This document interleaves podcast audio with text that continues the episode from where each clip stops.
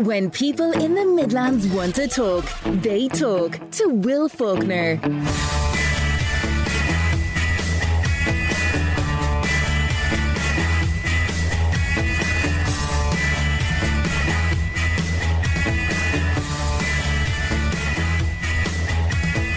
Well, good morning. Have you got a problem in your local cemetery where giant monuments are being constructed? They're not to your liking.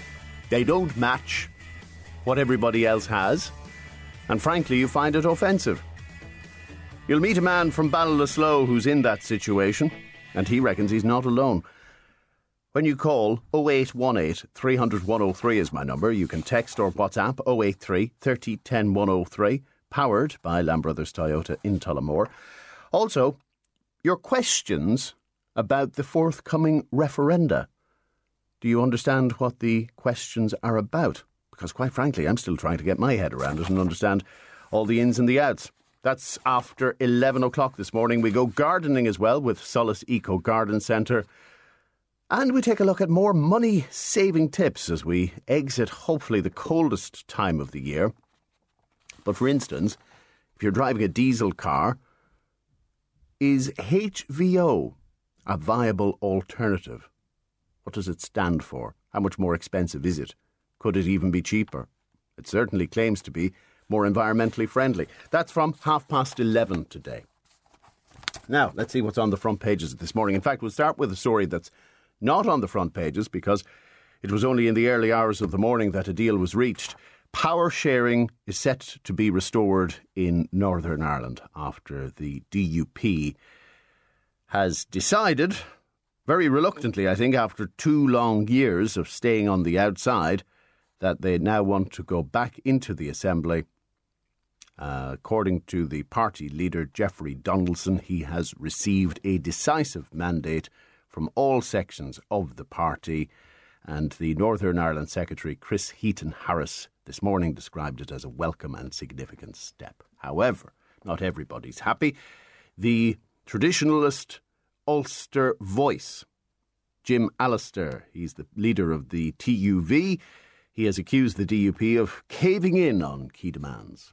Anyway, that's in the news this morning. Front pages, though thousands more to get asylum decision within 90 days. That's on the front of the Irish Independent. Two countries are going to be added to the safe list. In other words, countries where there is not a situation of persecution or threat to life. And if you come from one of those countries, you will have your application processed swiftly, and it tends to be a refusal unless you have some extenuating circumstances, personal circumstances usually. So Algeria and Botswana will be added to the list of countries from tomorrow. And the belief in government is that it will reduce, number one, the number of applicants from those countries, and secondly, those who still come here seeking asylum, they will be more than likely refused. Apparently, eight out of ten applicants from so called safe countries generally have their application refused. That's the Irish Independent front page. The Irish Times. Again, same story. Two countries to be added to Ireland's safe list Algeria and Botswana. The other story the Road Safety Authority has a lot on its plate at the moment.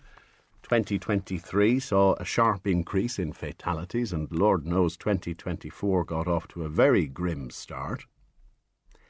So last September, the head of the RSA contacted the Department of Transport, and they are in effect the paymasters and the boss, if you like. And the request was six million euro in extra funding so they could expand their media campaigns and raise more awareness of various dangers on the road. And apparently, according to the Irish Times, it was actually the Department of Transport that had asked for ideas in the first place, but nevertheless decided to reject the request for an increase in funding. What else have we got for you? Let's move on to the Irish Examiner, I think. Uh, where's it gone on me? The top story is that a murder probe has been launched in Cork after remains were found in a ditch, and they are believed to be those of a man who has been missing for the last five months. On the front of the Irish Daily Mail, RTE staff urged to break cover. So, executives and board members have been given anonymity in the report about the toy show, the musical flop. And the story is how they are now under pressure to identify themselves. The Dáil Public Accounts Committee, which is chaired by Laois Offaly Sinn Féin TD Brian Stanley, it wants to know who these executives are, whether they are still in the organisation, and so on. So that's a selection of what's on the front pages this morning. Let's see a little bit of good news, actually. Elon Musk is not necessarily the world's most popular man. He is, however, one of the world's richest men, and he has his fingers in a lot of pies. Tesla, perhaps being the most famous, SpaceX, but he's also involved in a startup company called Neuralink. And what it's trying to do is cure paralysis. So it will install a brain microchip and they've tried this on monkeys, apparently with success. And the idea is it will connect the parts of the body or the brain that have somehow been disconnected by an accident or a trauma. And it does so in a very technical way that's explained in the Irish Times this morning. But the first human patient to receive one of these implants is apparently recovering well and there are signs that it may work as a procedure, albeit perhaps when perfected. So it is worth pointing out that when it comes to Elon, not everybody believes him. There are many social media posts suggesting, well, some of the monkeys had problems with seizures and brain swelling and so on. He denies that. Here's a story that I think we should probably put the shoe on the other foot for. It's about taxis and the reasons we as commuters complain. And apparently, last year was the busiest year ever for complaints to the National Transport Authority 1,800 complaints. With one, for instance, about a guide dog being refused to travel with his passenger. So 250 euro was the fine issued to the driver who refused to allow the dog in the car. Another was smoking while the passenger was on board. They were fined 100 euro. But if only taxi drivers could hit back, because I'm sure if you are working at two o'clock in the morning in Athlone or in Portlaoise or in any provincial town, the stories you could tell about passenger behaviour. 083 30 10 103 on text and WhatsApp. Imagine if there was a camera in the car and the contents were published. I think there would be quite a few embarrassed people. Whether it's those, you know, the three questions we're all guilty of asking. Well, is it busy tonight? What time did you start at? And what time will you finish? Surely we can all be a bit more creative. You know, it's, it's from that to people humping in the back of the car. Anyway, moving swiftly on. If you are the parent of a child aged six or aged seven, have you applied for the free GP card? Because it seems 17,000 children qualify, but their parents haven't signed up. And every time you go to the doctor, what is it now? 55 quid, 60 quid? So make note, or if you know somebody who's the parent of a six or a seven year old, have they signed up? hse.ie for details on that, and you can read more in the Irish Independent this morning. Midlands103.com reporting on the loss of yet more jobs locally, unfortunately. This time, however, we're not just talking about a small business, a cafe, a restaurant, a shop, and I'm not dismissing those for a moment, they all add up. But it's actually a large company in Athlone, PPD, and they are proposing I've seen a figure of 100 mentioned in other media. They haven't confirmed the exact number of job losses to us, but suffice to say, there will be consequences when they, and this is classic PR speak, when they identify opportunities to improve efficiency and effectiveness in meeting our customers' demands. So apparently they're going to discontinue operations at their supply depot in Athlone, and they are consulting with the people who will be affected. But it has obviously leaked out. And they say they remain committed to developing and growing their advanced laboratory in Athlone, which performs cutting edge work. So it sounds like the very high value jobs, the research positions, they will be retained and indeed may be expanded, but it's those more grunt work positions in the depot, those are the ones under threat, I'm afraid to say.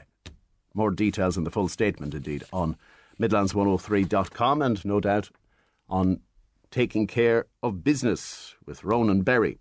You can hear him from 7 o'clock this evening here on Midlands 103. You'll also find out later today where your local minister is going on their holidays. I mean, excuse me, St. Patrick's Day trade missions. The Cabinet signs off on the itineraries today. And weather-wise, it's, for, it's looking fairly decent actually this morning. Six to nine degrees when it eventually warms up. But today will be dry and sunny. Tonight, not quite as cold as last night, which is good. Uh, the latter part of the week will be wetter and a little bit more unstable. So today is a day to get outdoors, have a brisk walk, and enjoy if you get a chance. I'm looking at a, a message here from Vinny who says, I drove a taxi years ago in Athlone for an elderly man who always said if he wrote a book about what he had seen and what he had heard in the taxi business, he would have been assassinated before it was published. So Vinny concurs that it's not just customers who should be able to complain of the taxis. Hilda says, I am sure it's important for rich people to pick up the phone without moving a muscle, unlike taking a small portion of that money and end world hunger. Which of the stories are we talking about there, Hilda? Nice to hear from you again. And on text, referendums are about diluting the meaning of Christian Catholic marriage, says a listener who believes that the Constitution should remain as it is. Well, what is proposed in the forthcoming referenda? We'll have coverage of that after 11, but I'm particularly keen to get your question um, because I'm not even sure where to begin in trying to uh, cover this over the next couple of weeks. There are many groups for and many groups against. I think perhaps if we start with just an impartial explanation of what the questions are and what the consequences of a yes or no will be, that's probably as good a starting point as any. That's coming up after 11. Love the Midlands? Love Midlands Today with Will Faulkner. Midlands 103. There are some cemeteries with very strict rules about headstones, and in fact, lawn cemeteries have become more common and arguably more popular in different parts of the Midlands. Mount Mountmellick, for instance, or Edenderry, and it's a uniform appearance. But the older, more traditional cemeteries can have varying types of headstones, varying stones, varying sizes, varying shapes, and so on. But lately, there has been a trend of erecting very large monuments to the deceased. And the Irish Times covers this in an article that paints a very stark picture of how this happens. In one case, under the cloak of darkness, when the gates of the cemetery were locked, a crane rolled up and it was used to lower building materials into the graveyard. And by the morning, by daylight, a very large headstone had been erected over the resting place of a young man who died last year. That happened apparently in Ballinasloe. A similar incident happened in Ballyhaunis in County Mayo. And in the example in Ballyhaunis, the structure featured several life sized religious statues. So, what is the position of county councils on this? What is the position of Pavee Point, for instance? Well, we will hear from the latter a little bit later. But Michael McCullough lives in Ballinasloe. Michael, you're very welcome to the programme. Good morning, William. How are you? Very well, thank you. Tell me about your local cemetery. Well, our local cemetery would uh, have been established in the latter part of the 1800s. The previous one was further down the road and is now disused. So the common factor was I've seen it grow in my lifetime and uh, land acquired and uh, new sections added. And um, it would be the conventional Irish graveyard, perhaps with some small Celtic crosses, larger Celtic crosses, but what I would suggest, conforming to the norm. That would be my yeah, okay. description so, of it. So largely similar to cemeteries you would see elsewhere, not as strict perhaps as lawn cemeteries, but until recently nothing out of the ordinary. So what has changed? Well, last year um, a, a, monument was erected, and uh, certainly it surpassed everything that was in the graveyard by its size, shape, and colour. And I may be incorrect, but it is a built monument. And in my opinion, if a person has to be buried in that grave in the future, the monument will have to be dismantled because it's, just, it's, it's, a, it's a structure. Mm. And so there's no, you give an impression of see, scale, Michael. Well, it's a double grave size, and it could be six, seven foot height. And um, recently, I was there, and there were flags flying from the pinnacles that emanated out of the structure. Flags for what? I, I thought there were Galway flags, maroon and okay, red. Okay. Mar- maroon and white. Now, so when you're glancing around, I, I, presume this would obviously stand head and shoulders above anything else there.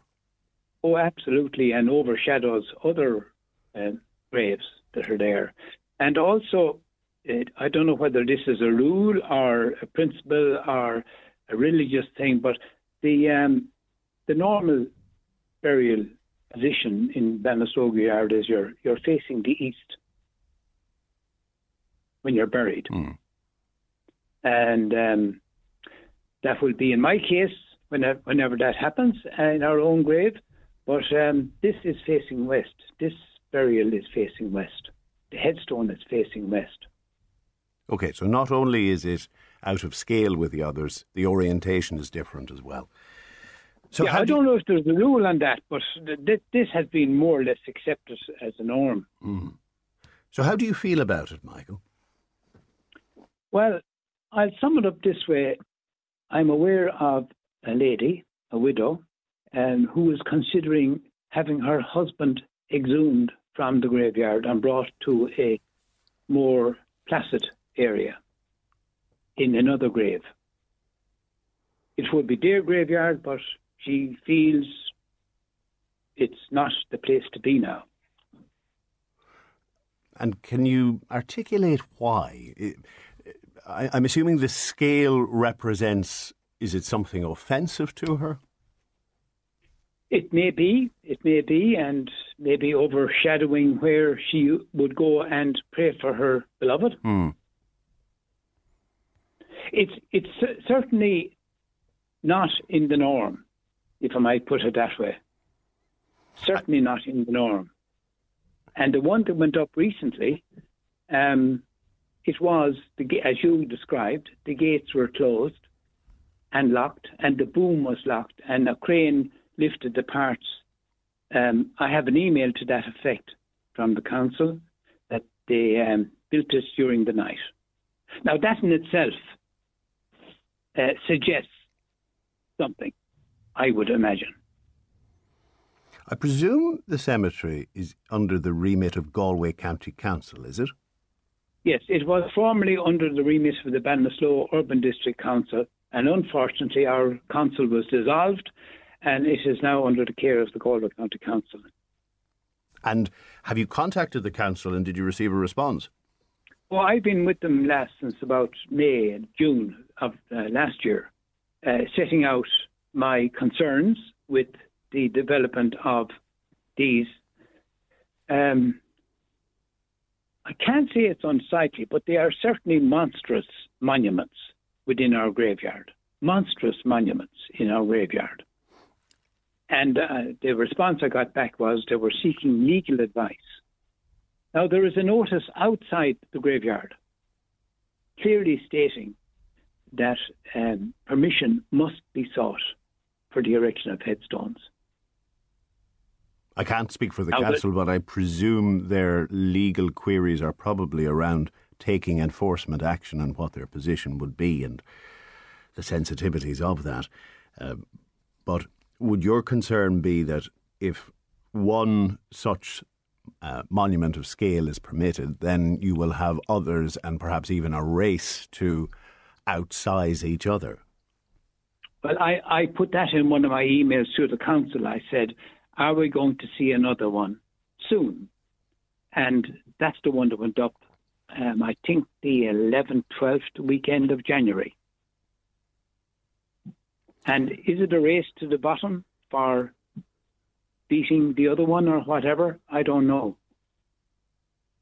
I, I feed, I, I'm only one person, and I am speaking about it. I think they're out of place. Now, now we will hear from Pavee Point later because um, we understand that mainly this seems to be uh, a, a traveller initiative to try and build large uh, headstones and larger ones still than the person before. And Martin Collins of Pavee Point will join us later, but he is quoted in the Irish Times as saying many, many travellers, not all travellers, but the majority, demonstrate their love and their grief and their loss by erecting large headstones. That has to be respected, he says. Once it is not an infringement on anybody's rights, it should not be an issue. How would you respond? Well, um, what is a graveyard? I'm very proud of um, the beautiful resting place my father got when he was he was only 34 when he died in 1940, and um, my mother's buried with him. And I'm very proud of our grave. It's a single grave, um, and his name is on it when when he died. Mm. And my respect is in my heart rather than in public eminence of whatever. Now, well, it would appear uh, others have different views as to how they're going to commemorate their loved ones. Is there perhaps a compromise where there may be a section of the graveyard that uh, has looser rules than others? Well, I would object to that because uh, uh even in Ballinasloe, and I think this is not right, and I hope I'm not offending anybody. There is a Catholic and a Protestant section in the Ballinasloe graveyard, and that should not be. That should there should be no divisions in the graveyard. Mm. When we're buried, we can't talk to our neighbour, but it should be for everybody, not because of your religion. There should be a common graveyard for the people of the area. That's my opinion. One graveyard for all. I hear the principle of what you're saying, but if not everybody conforms to the same views on how to express their religion, then are you not going to end up with clashes of opinion, such as what sort of monument or what sort of headstone is appropriate? Well, then let's go back to the notice outside the graveyard. Clearly states that they must get permission to erect a headstone. And if the headstone is out of order, it's out of order. Now, I think our next call will be to Galway County Council as well, because if it's simply a case of getting permission to erect a headstone, that in itself may not be enough. The question is whether you have to submit specifications for the headstone, a design, whether that has to be approved. Um, because it's conceivable if they just ask for permission to erect a headstone, well, that covers all manner of uh, memorials. So we will put that to Galway County Council and see what response we get, Michael. But thank you for raising the issue. Thank you very much. Michael McCullough from Ballinasloe. It's coming up on a quarter to 10. Have your say on 0818 300 103, or indeed text or WhatsApp if it's easier, 083 30 10 103, powered by Lamb Brothers Toyota in Tullamore. Here's just a selection of comments.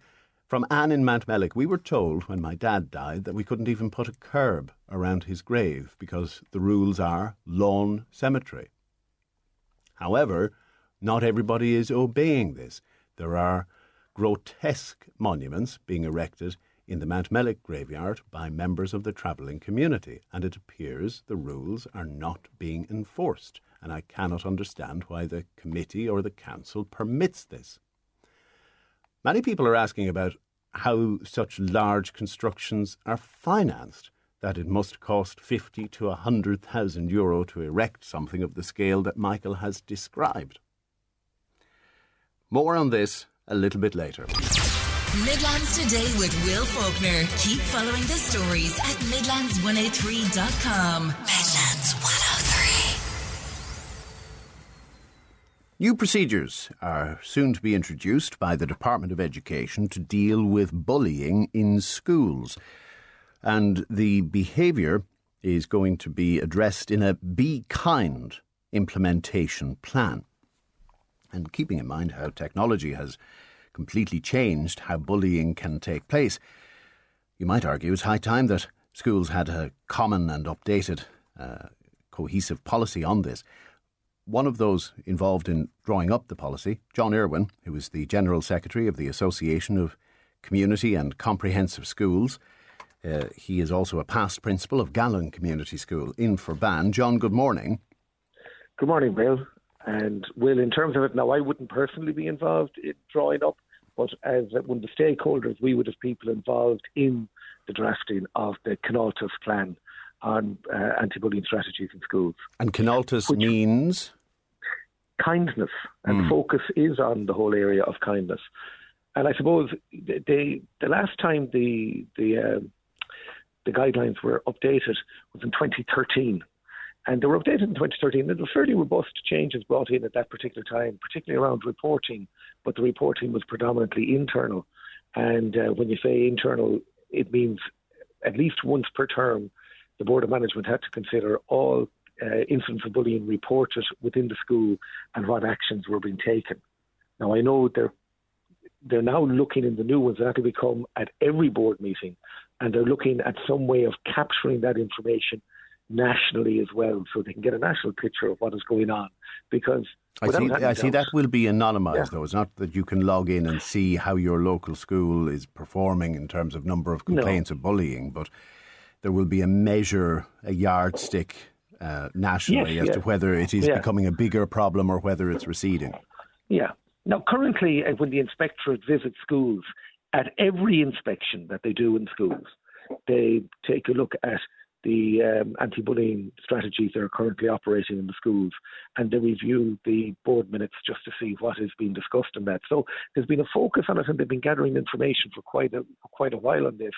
And in terms of you know the stakeholders involved, you obviously have parents involved, you obviously have the school management groups involved, the teacher unions involved, and the students are involved because they want to try and make sure that the guidelines come out that there's also going to be accessible materials for students that like sometimes these policy documents, as you know, can be very adult orientated for the people who are actually trying to implement policies, but for the students on the ground, like there has to be material accessible to students on the ground to try and ensure that they fully understand what the programs are and they can they can access the materials and the, and the policies as well. And I know from our own schools, they would have had a, a focus group working uh, with, with with them. That's a focus group of students working with them. So, you know, which is which is all very positive to try and move it on. You also mentioned the whole area of online, which is very difficult because uh, this can happen at any particular time of day or night.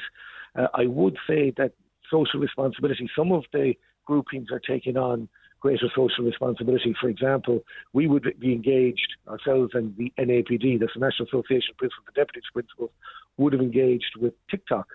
And when schools report to us now there's an issue, we have a direct community line to TikTok. If there's something that needs to be taken down, it'll be taken down instantly. And I have to say, on, there are incidents where TikTok have acted very quickly mm. and been very socially responsible. So there's a growing awareness, which is really, really important. And on the course, definition of bullying, all approve.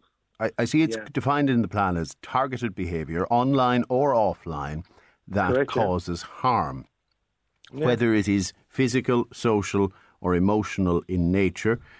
And they talk about cyberbullying, racist bullying, sexual harassment. But one that perhaps could become contentious is gender identity bullying.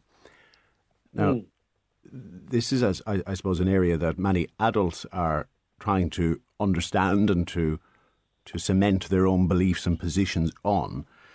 So, if a child, for instance, wishes to be recognised as uh, a different pronoun, but mm-hmm. another child doesn't wish to recognise them as such, who has the greater right? Well, in this particular case, I, like you know, whatever my beliefs or your beliefs or anybody else's beliefs are. We can't impose our beliefs on any one individual. And it's the right of the individual to express their own gender. That is actually now the legislation that exists. And it's it, and whether I agree with what your beliefs are or not, I have no right but to respect what your expression is, and, and that is it. And I would say that if you take a look at the group BeLonG To, they carried out a climate and school survey, and that particular climate and school survey has indicated that, look, things are improving, mm. but there's a journey to go. And the particular issue of gender identity is a huge societal issue. I've been honest with you. Well, I would think that younger people are far more clued in and accepting of that is uh, than than perhaps we are of an older generation on an occasion with with, uh, with with an older mindset, and that's why it's so important that we're capturing the voice of young people and understanding their perspective as well. Because sometimes theirs is far more, in, in, in areas of gender identity, far more compassionate and understanding than some of the older adults in the room. So, when will this come into effect? There's quite a lot of work. There's a lot of work done, but there's quite a lot of work still yet to be done because it's fine having a policy and the policy and its aims and objectives but how it, the practical implementation element of it happens. Like when they talk about, as you have desc- described there, capturing the, the, the, the national statistics so they can see how effective this is, and bringing all this information together, how that actually happens. Like, what agency is going to deal with this? Who's going to be responsible for this? How is this going to feed into ensuring that the experience of children in school improves, which is what this is all about, and to ensure that the rights of children are actually fully respected. And it's an area where obviously we want to continue to, to improve. And the aim of this is ultimately that we're focused on the provision of an inclusive and equitable uh, quality education system for all children and young people. And like you know, they have a full full right to be protected from all forms of abuse and neglect, and also to be able to access an education appropriate to uh, appropriate to them. So there's quite a lot of work done, and the actual um, what's there since 2013 is actually quite robust, but this would improve on where we're going and continue the evolving process of dealing with what can be, you know, a very, very, very upsetting experience for anybody in school. And sometimes in schools we don't get it right, so we have to try and keep reviewing what we do to try and make sure that the uh, that children get the best experience mm. they possibly can in a quality education network, because you know that no matter wherever you have people, will in society, you're potentially going to have bullying. Indeed, and but, what but we want to do is minimize it. It can be life lasting. Oh, absolutely will. It can be devastating. John, and we have to leave it there and, and uh, yeah. appreciate your time and your analysis of the forthcoming policy. We look forward to reading it. Take care. Thanks very much, Will. Love the Midlands.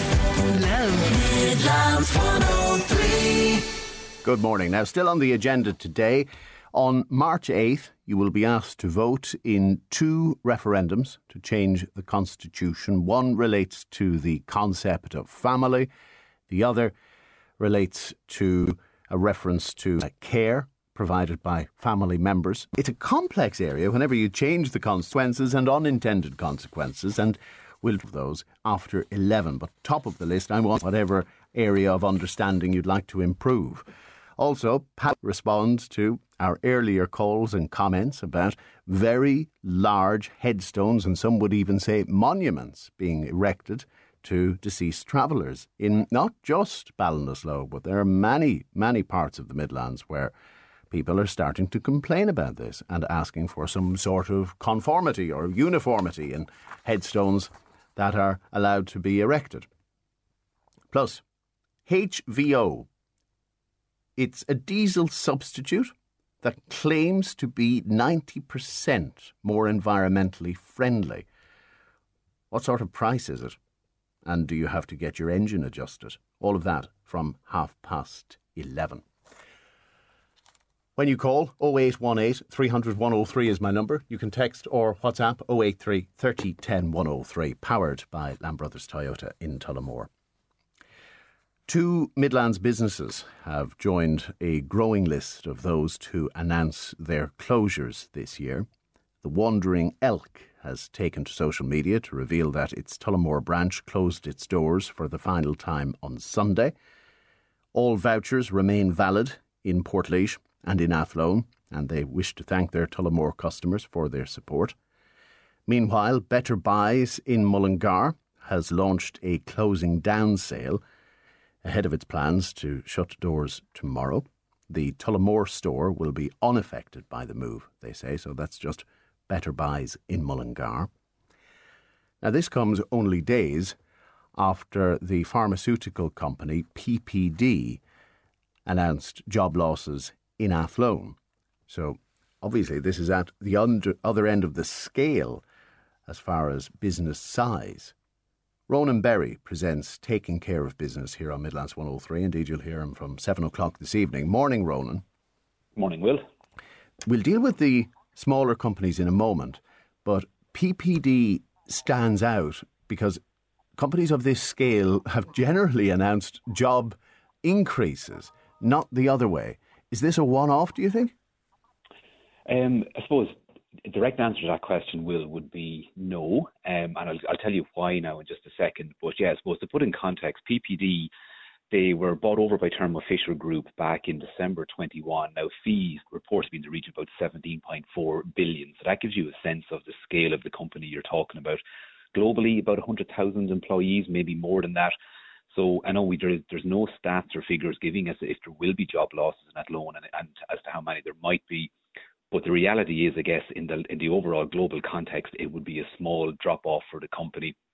Is it a one off? Well, if you look at things like say every year the IDA will give the figures on the number of jobs created, and they always break it down into kind of gross new jobs and then net new jobs because company organization like the IDA would be very um, aware that they need to report the jobs, the new jobs, but also the likes of these jobs that disappear or go out of the system from maybe multinationals changing operations, closing down divisions. So for 2022, which are the latest figures we have, the IDA would have reported 32,446 gross new jobs, but 24,019 net jobs. So that kind of mm. gives hmm. you an indication each year of there is a, an element of, of, of attrition within that kind of multinational sector, which just does seem to be par for the course. So RTE is reporting up to 100 jobs at uh, PPD. PPD hasn't confirmed the number, but they say they remain committed to the growth of their highly advanced laboratory. That implies perhaps the nature of the work will be selective, that those so called higher end, high value research positions are, are safe and in fact may even grow in number. Those in the depot, which would imply perhaps more manual work, um, work of a less skilled nature, they may be the positions more vulnerable. Would you concur with that analysis? I, think that's a fair analysis. Again, without without having any actual factor, you know, clarity in the statement on it. And I suppose if I go back to 2021 again, PPD had around 300 employees, in think, in Athlone, and had announced ambitious plans in May of that year to expand their laboratory facilities and with the expectation it could create up to 180 new jobs. So I suppose again, if there were 100 job cuts, you know, it'd be interesting to see how many of those 180 jobs were actually created or if that, you know, or as, as, we, as suggest, that side of things may actually be relatively secure there. If there are jobs then that are, you say, maybe more manual or maybe more warehouse or admin based, there probably would be a high likelihood that given you know the ecosystem that exists in Athlone and Westmeath and around the Midlands, that many of those people hopefully would be kind of you know absorbed back into mm. that ecosystem because we are at you know full employment and speak to any business owner and they'll tell you it's hard to get people and very hard to get good people and you can guarantee there'll be good people in PPD. Well, for the record, the company says it's in consultation with the colleagues who are affected and no doubt that will take some time. So if we leave that and, and hopefully assume this is just that normal attrition in the IDA sector that you referred to earlier, the number of small business closures since the start of the year strikes me at least as being a little bit above what we would normally hear. It's concentrated in hospitality, with perhaps retail taking up second place. And we've documented whether it's the increase in the hospitality VAT rate, the increase in the minimum wage, the uh, soon to be auto enrolment pension, and other costs that small businesses say they find it harder to absorb. The question becomes what sort of policy response does this deserve? Or is it also perhaps a natural attrition, survival of the fitness situation? Yeah, I think I think look, nobody wants to hear that, but there is an element to that. I mean, like, like that too, business businesses opening and business closures are, are are part of business, you know, and the yearly stats are always published as well. I know actually last year I think County Offaly apparently had one of the highest number of startups nationally, which is a great a great um you know compliment for the likes of the local enterprise offices who are helping these companies. But yeah, like when it comes to businesses, I suppose like that too, every story can be quite unique. You know, sometimes it could be due to maybe people selling on a business or but or it could be, you know, retirement or it could be other circumstances where as we're seeing a lot lately, unfortunately, the cost of doing business seems to be rising and particularly businesses where maybe there's a higher labour demand but margins are very, very low.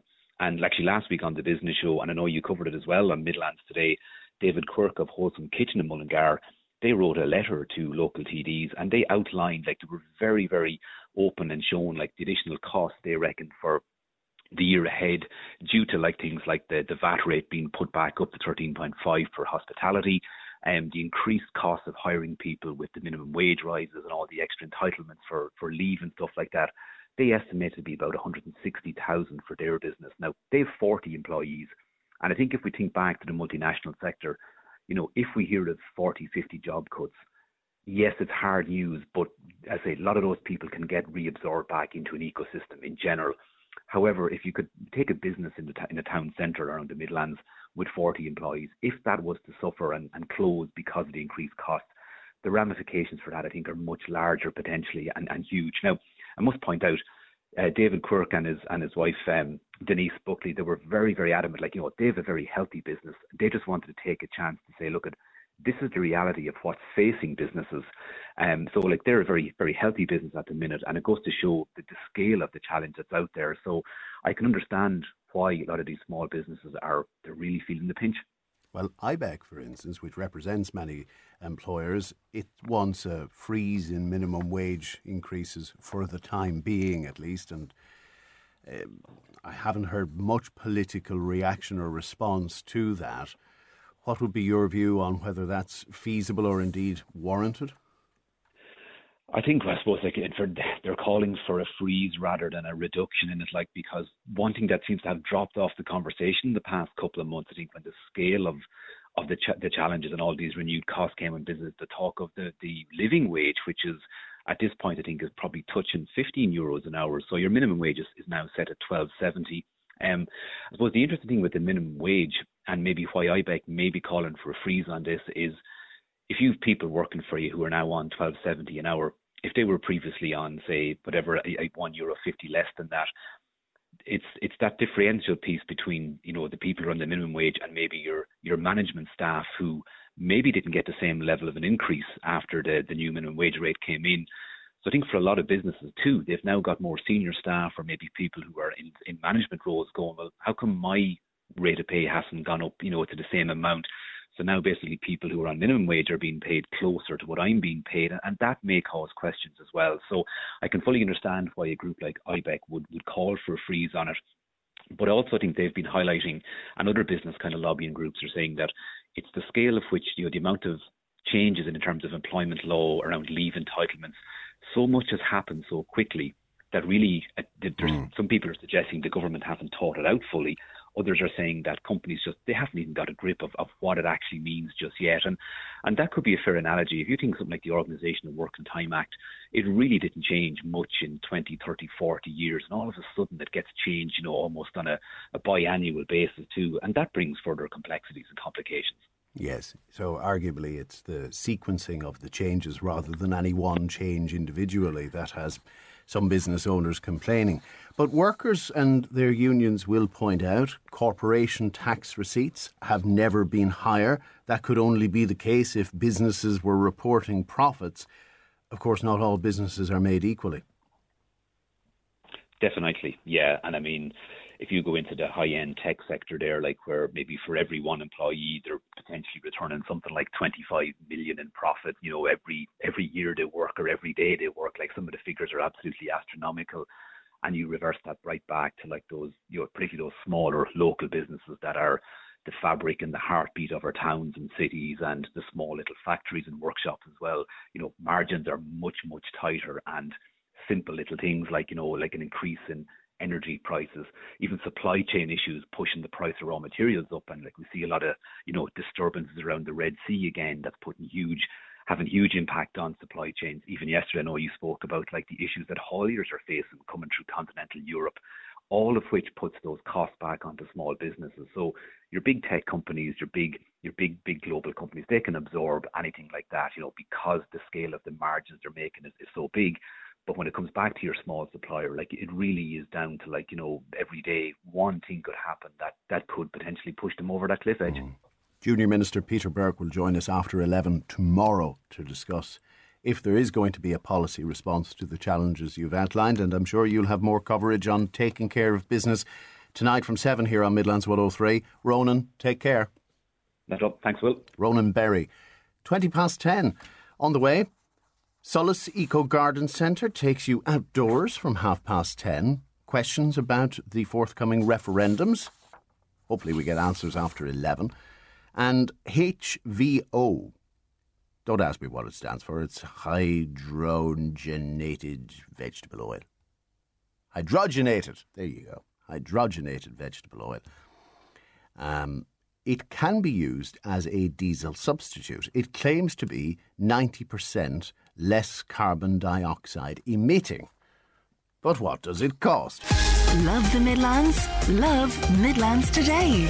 Midlands 103. Quite a few listeners in the Athlone area point out it's not just the jobs at PPD that will be affected. It's also the suppliers and the customers and the families, the ripple effect of those direct jobs being lost. A point made by the chief executive of Athlone Chamber of Commerce, Tommy Hogan. We're surprised and disappointed to hear the news. Um, we don't have the specifics, and as you said, it's still only a proposal, so I can't comment on the specifics of it. Um, but we hope that any loss of jobs is minimal, any loss of business to the Midlands region is minimal.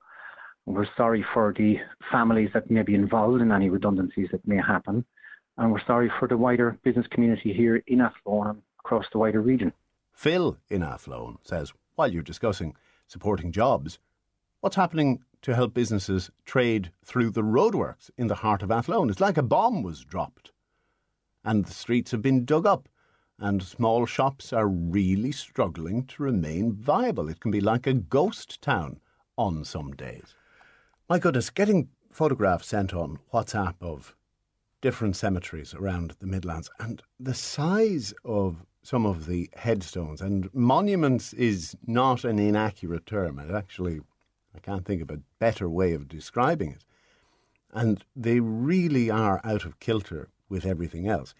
I suppose the question is Why does that offend? What is wrong with that? If somebody wishes to invest in erecting something substantial to their loved one, why does it bother you? Can you put your finger on it? 083 30 10 103 on text and on WhatsApp, powered by Lamb Brothers Toyota in Tullamore.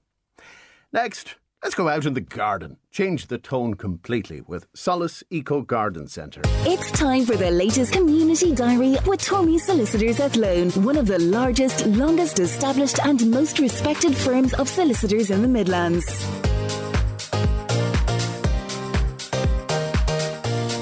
If I missed something that's happening in your area, make sure you pick up that phone and call Marina on 0818 300 103. We'll start with the Little Hill Animal Rescue and Sanctuary hen rescue runs taking place in various locations on the 3rd of February. If you want to find out where, go to the Little Hill Animal Rescue and Sanctuary Facebook page.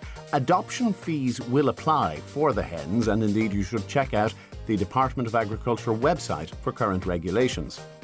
John Lee's Bar and Venue in Tullamore invites you to a fundraiser for Palestine on Sunday. Proceeds go to Medical Aid for Palestine. See John Lee's Bar and Venue on Facebook for more details. Creative writing workshops for children will be held on Sundays starting this week, the 4th of February, between 2 and 4 in Athlone at number 4 Bastion Street. It'll run for six weeks for kids aged 8 to 12 years for 90 euro. Contact Neve on 086 362 3971 or check them out on Facebook Creative Writing for Children Athlone. The Community Diary, with thanks to Tormy Solicitors, experienced in the areas of law that affect people on a day to day basis. Tormys.ie. Midlands Today with Will Faulkner. Find out what you missed earlier at Midlands103.com. Let's go out in the garden because actually the temperature is starting to climb, mercifully. It was a rather cold night, and apparently the coldest night of the week now behind us. We're into milder but albeit wetter conditions. John Carey is here from Solas Eco Garden Centre in Portarlington. Morning, sir. Good morning, Will. How are you? I'm in great form, thank you. Great, great. Frosty start. Absolutely. Yeah, yeah. yeah. But uh, yeah, I think we might be seeing a turn uh, in weather. We might be through the worst of the winter. We're looking forward to spring now. I We're really planning hope you're right. I- do you remember the beast from the east Yeah, oh, in yeah, 2018? in February, I think. wasn't it? March. Oh, March. Yes. Okay. Yeah, you never know for sure, but let's be optimistic. Yeah. And isn't there an expression about May is out? I can't remember the exact. There's a few expressions out there. Never a um, cloud till May is out, something like that. There's one about how you can tell if if ash uh, is is first into flower or into leaf, it's going to be a wet uh, summer. So let me try and remember that one, and I'll come back to you. Uh, there are many people listening who will prompt us Yeah, on the yeah, various yeah. expressions. So, yeah. better memories than ours, please. 083 30 10 103. We've had some questions over recent weeks about seed potatoes, and the general tone is that last year there were problems sourcing them, and whether we are in for more of the same in 2024.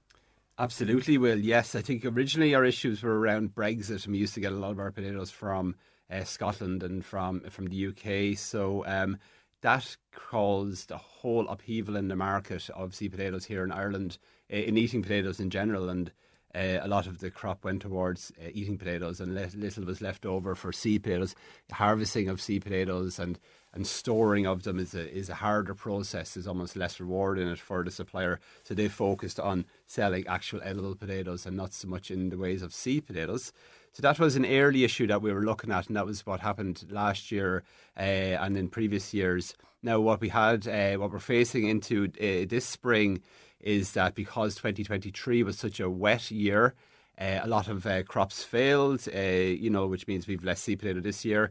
And in terms of the storage then of that potato, because they were being stored wetter than normal, there was a lot of rot in in, in, in batches, which uh, kind of wiped out batches apparently. So we we're seeing from our own suppliers of seed potatoes that certain varieties are less available, and that we're going to see, you know, just less uh, as we head into you know March, April, May, you might see shelves being cleared out of seed potatoes earlier than you'd expect. So the the advice is, and they are available to buy now, is to get out there, pick the varieties you want to go for now, and and stock up while you can. So, varieties, how many options have you got? Okay, so seed potatoes are broken into three main categories. So you'd have your earlies, uh, you'd have your seconds, and then you'd have your main crops. So uh, why we dis- why we break them into that is simply uh, down to when you can sow them. So your earlies can be sown early. Interestingly enough, they're generally sown in March, Right. and and uh, the great thing about earlies is that they're, they- they're, they're you plant them early, but also they take up less space in your vegetable plot, and they're quick to harvest. So if you plant early, um, mid mid March, you can have a harvest of of uh, potatoes by July. So that'd be your earlies and varieties we recommend are the classic one is Sharpe's Express. Uh, classic because it's an all rounder, perfect for you know boiling, for roasting, for for mash. So that's a, a good, reliable um, uh, um, uh, first early. Another one that's popular in the Midlands is the Duke of York. Uh, then, in terms of second earlies, uh, Queens is your your classic British Queens uh, seed potato, and then main crops. So main crops you would probably plant from April onwards, um, and these are uh, uh, they're a larger uh, crop. They, they give bigger yields, and they also take a larger space in your vegetable plot. So you need to space out the potatoes in the rows uh, wider. So you want for your main crop you want about forty five centimeters between the potatoes in the rows, and you want about two foot or sixty centimeters between the rows on your plot, and that's your that's your main crop. So they're they're planted then from from April onwards and harvest uh, up until November. And what usually governs choice? Is it yield that people are concerned with? Timing? What tends to be the Uh, I, argument? I think people will will go for what's a reliable potato nowadays. Like you know, so uh, what, a potato that kind of came came on the market a few years ago was a Sarpos. There's a lot of different types of Sarpos. but Sarpo Mira kind of showed up. Maybe it's around a good while, but I, I, we only kind of came upon it in, in recent years. But it really took off uh, in terms of sales, and it was very popular early on because it was blight resistant. So you're getting a potato there that is is gonna like it's a main crop potato as well, right? So uh, main crops are the ones that are most susceptible to blight because blight occurs later in the summer. By um, uh, by which time all of your earlies will be up and harvested. So earlies you don't have to worry about blight. But for your main crops, um, Sarpo Mira was a blight resistant resistant variety, and it proved very popular uh, with with shoppers.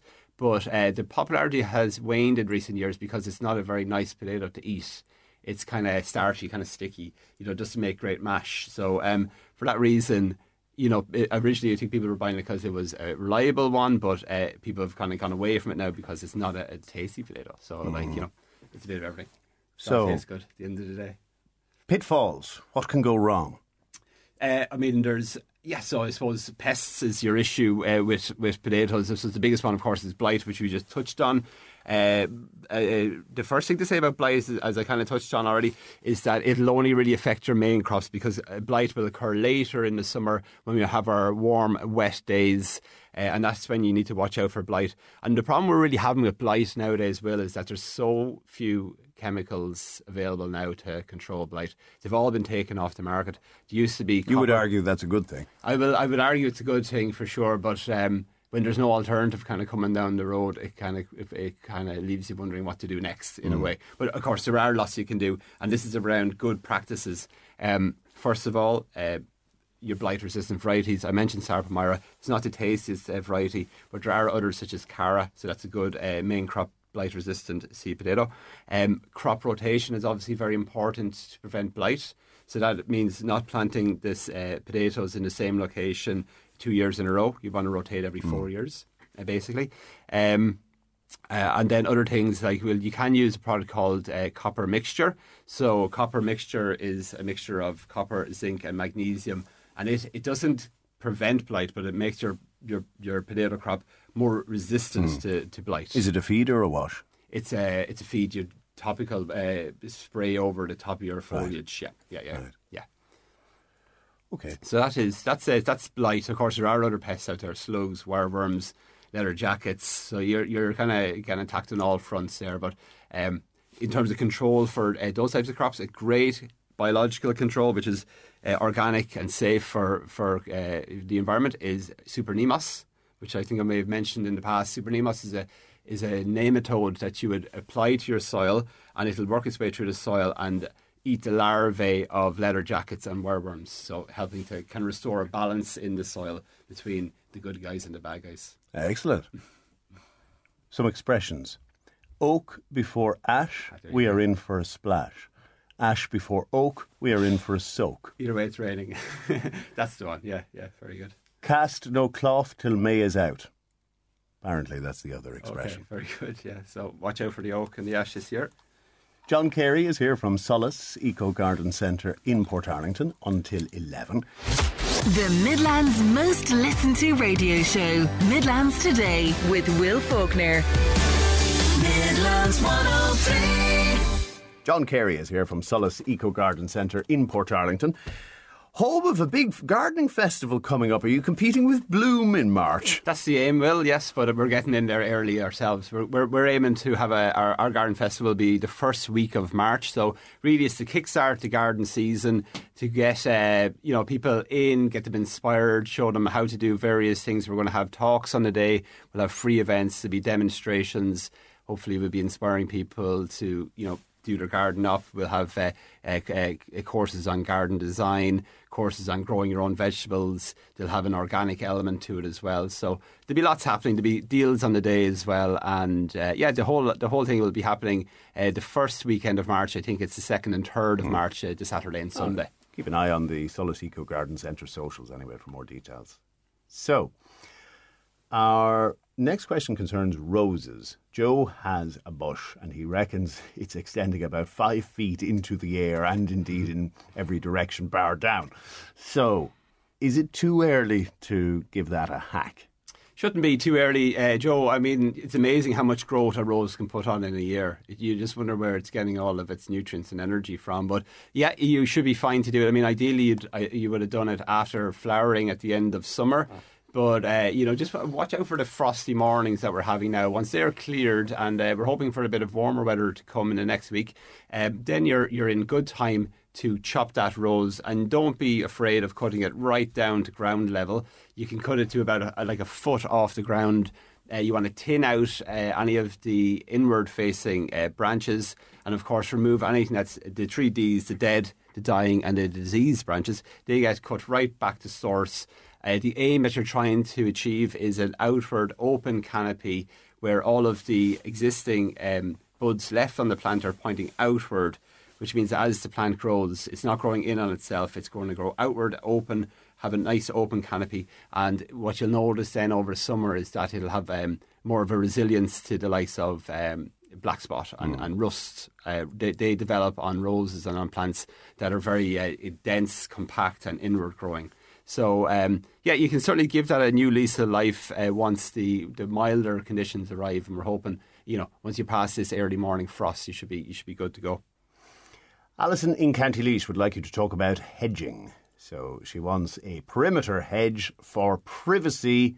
Does not want to go back to the 1980s and the huge maintenance of the Leylandii. That's good to hear. She's on the right path already. So, yeah, I hope to think that Leylandii is a thing of the past. It's certainly something we wouldn't sell, and uh, we we still see them getting cut down rec- uh, everywhere. Like, and it's it's. Uh, I mean, they were a fine, thick hedge, and They they, were were visually pleasing, but they grew, They grew, grew. so fast, and they just suck the life out of this place, don't they? They, they just kind of absorb the light almost. It's But uh, also, they were susceptible to uh, some form of a disease. It turned them a copper colour, and the it would inside. spread. Yeah, yeah, yeah. It's almost the, the inner lack of growth kind of comes out. To I'm not sure if that's uh, just old age of the, those those particular uh, plants, but um, good to see them uh, not being as popular as they were. And look, there's loads of great alternatives. Uh, the the big advantage to Leylandii, of course, is well, it was fast growing.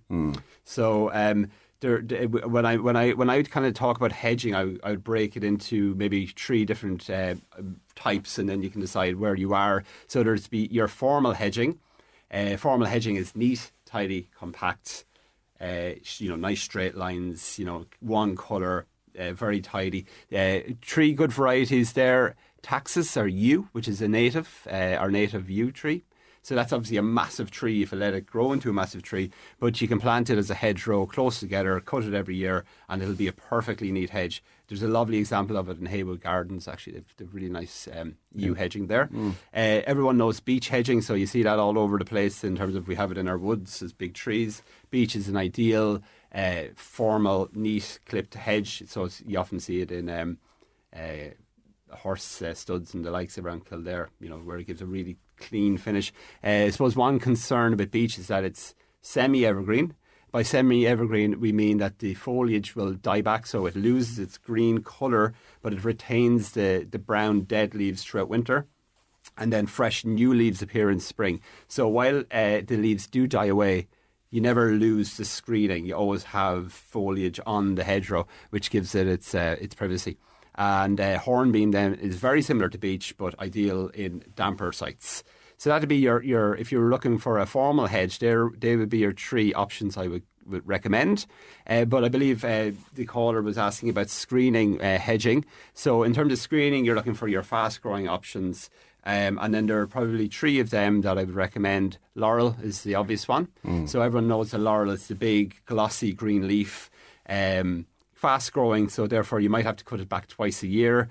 Susceptible to frost and does not really like exposed sites. You can see the the edge of the foliage kind of turns black, uh, which is really unsightly, and um, especially when you want that lovely you know, perfect green hedgerow, and you see these black parts on the foliage, it can be a bit off-putting. So if you're in an exposed site and you want screening, you could uh, obviously plant your, your laurel hedge, but alongside that laurel hedge, on the wind side of it, uh, I would recommend putting up a wind barrier, which is simply timber posts two metres apart and then rolling out a roll of wind block, that green mesh you see. So maybe a double row of that back and forth um, will will protect your young um, mm. laurel hedge while it develops. And at what point of maturity can you take it away? You know, it, it's it's it's it's almost best to keep there. Laurel will always kind of suffer a little bit from those frosts on on a on a on a on a wind wind side. So yeah, I would keep it up there for almost as long as you possibly mm. could. Yeah. Okay. Yeah. No, I maybe re- refresh it after a, a, few years. It's green. It, it, blends in very well with with a laurel hedge. I actually found anyway. The, a wind block would do. So yeah, I would kind of keep it there forever. Uh, but it is uh, laurel does prove to be a very good screening plant. Uh, two other options. Uh, you know, you see this in towns quite often. Is uh, your privet. Uh, and then uh, then is another one, but Griselinia wouldn't really be suited to the Midlands. Um, it got wiped out in 2010 uh, when we had our minus 10 degrees, I think we, oh, we yes. dropped down to. Yes. So cordylines got, uh, hit, uh, you know, were knocked out, but also Griselinia was knocked out and that. Now they've all come back. The, the root ball was still alive and they all shot up again. It took them about two to three years to get back to where they were. But um, if you're in a frost pocket, yeah, stay away from the Griselinias. Uh, the last one I would recommend in terms of a type of hedging is obviously the native hedges. Uh, great thing about native hedgerows they they they're not they don't have an issue with wind.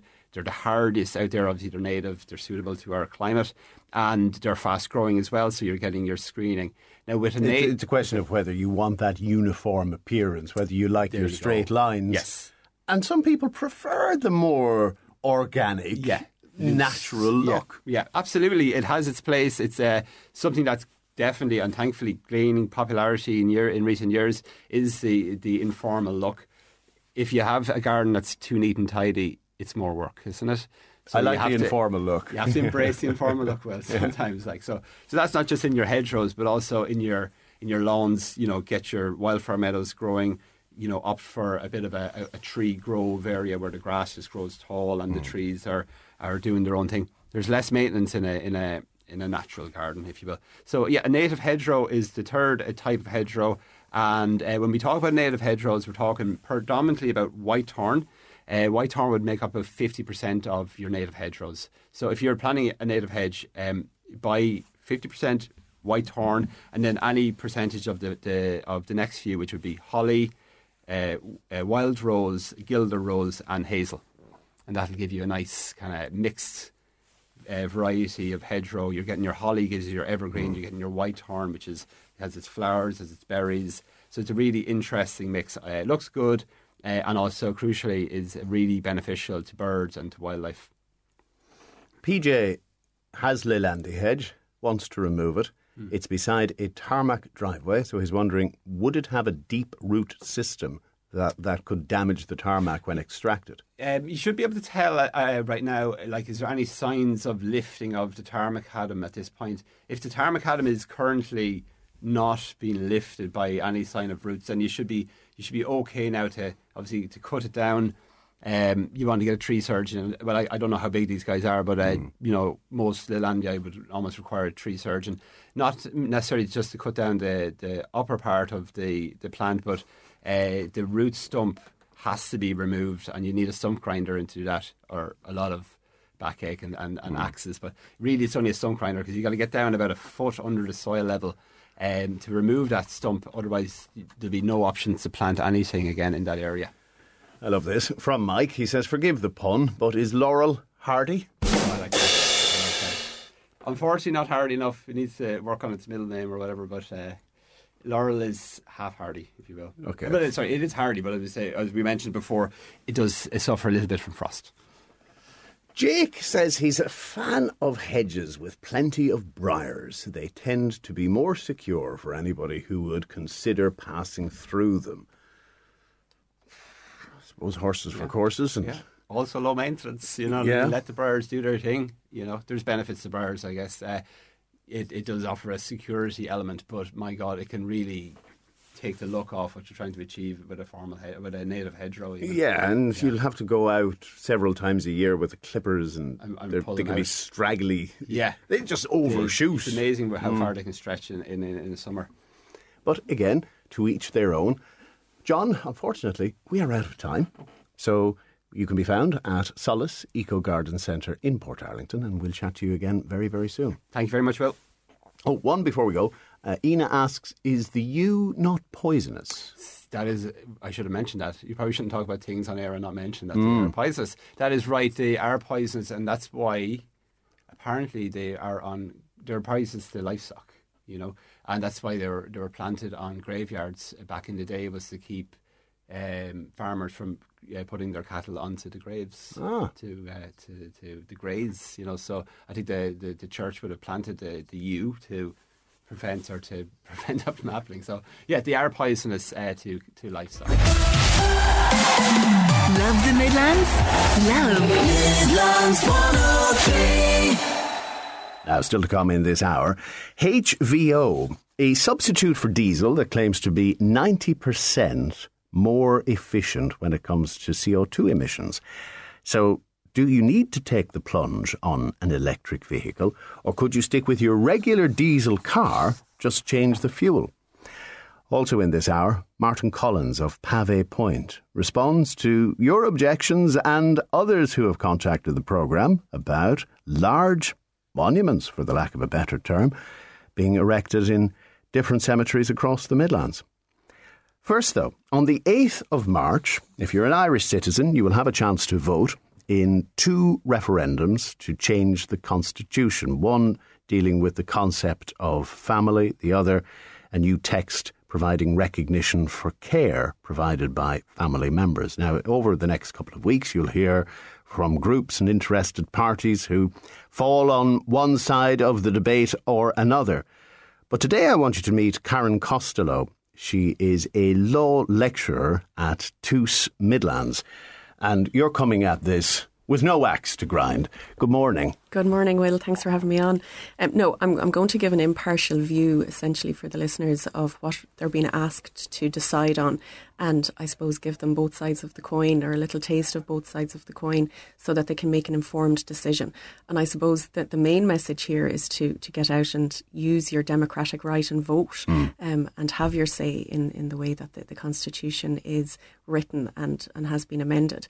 So I suppose to begin, the, the idea behind the Constitution or when it was being drafted was that, and, and as we say to our students in the law programs in TUS, is that this is a living, breathing document.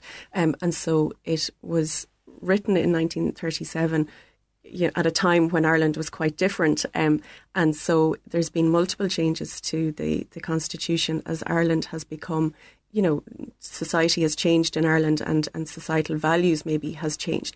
And so the two amendments that are proposed are reflective of that. So I suppose that's where we're coming from. Mm. When we're talking about what's proposed, so if I talk about the two, um, the the two proposals, if that's okay, the first one, like you mentioned, is the family amendment. So currently, there is constitutional protections given to the family as the primary um, and fundamental unit group of society.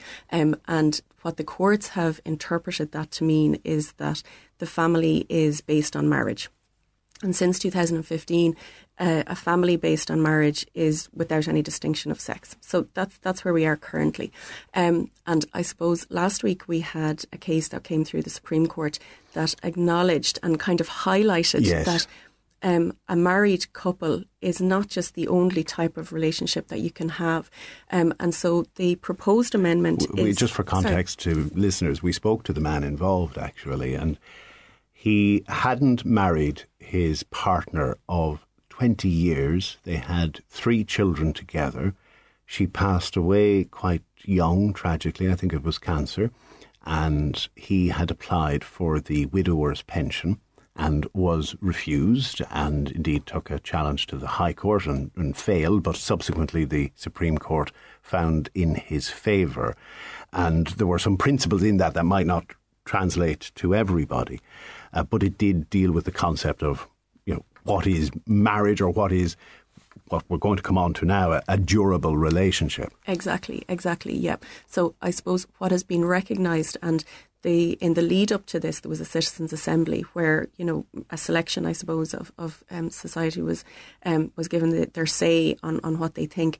But I suppose there's a recognition that in Ireland now that you don't just have a, a, you know a marriage um, um, between uh, two people that there's other what what they're now terming durable relationships. Mm. So what is a durable relationship remains to be seen. Um, in in what we would call a hard case, one which it, it's not easy to determine. It'll probably have to be decided by the courts.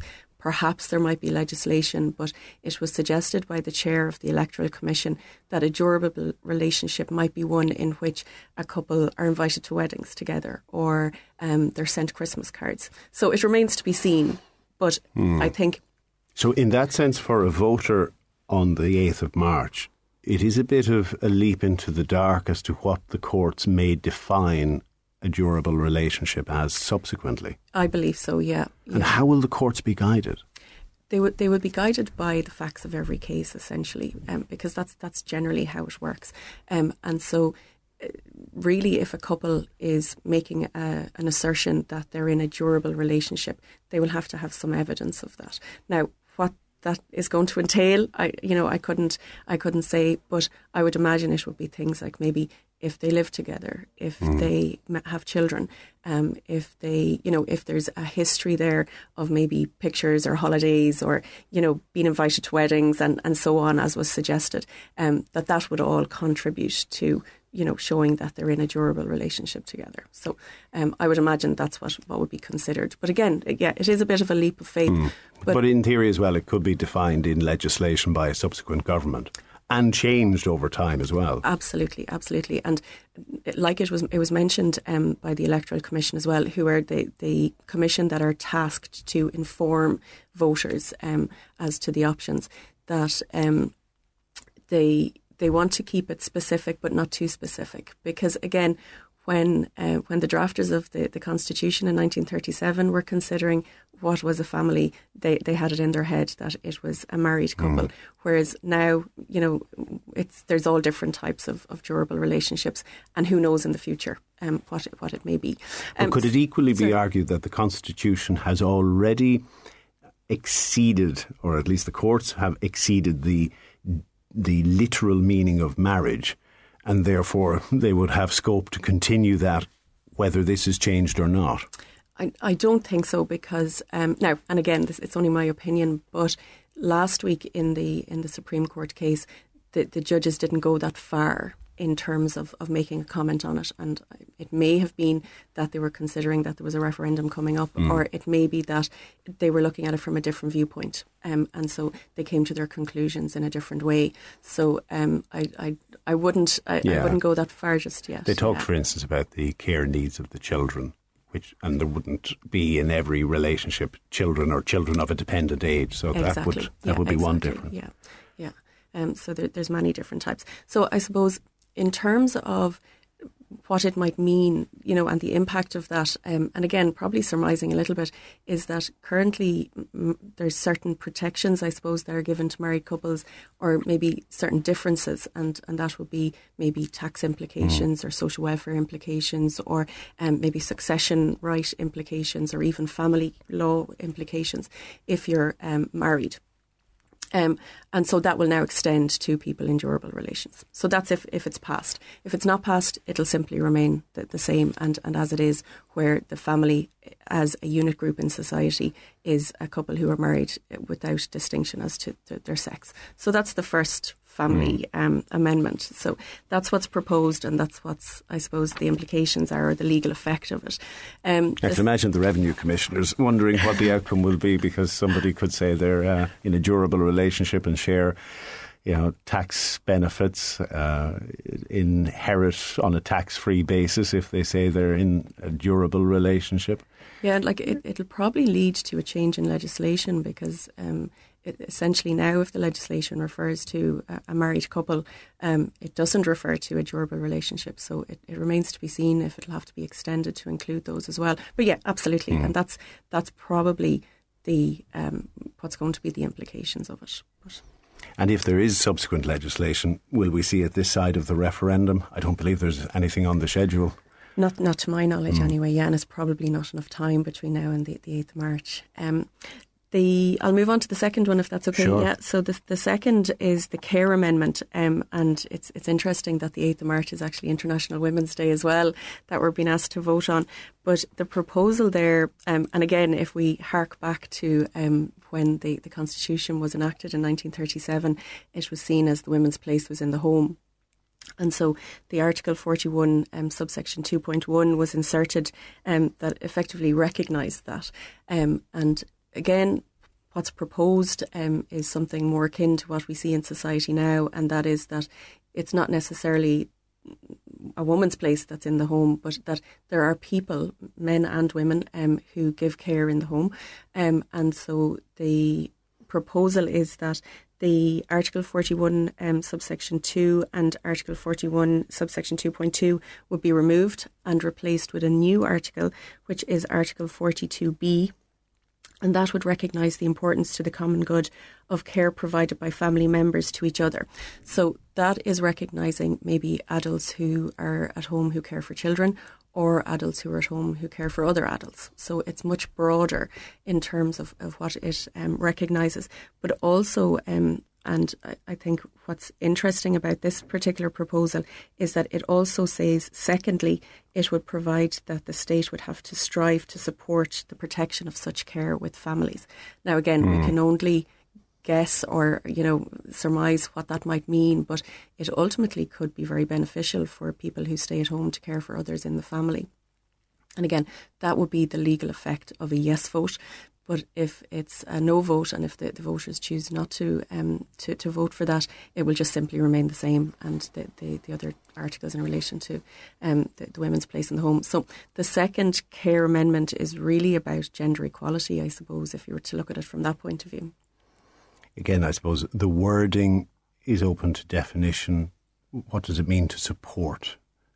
Care groups such as Family Carers Ireland, and they are advocating for a yes, by the way, but initially they had hoped for a stronger wording.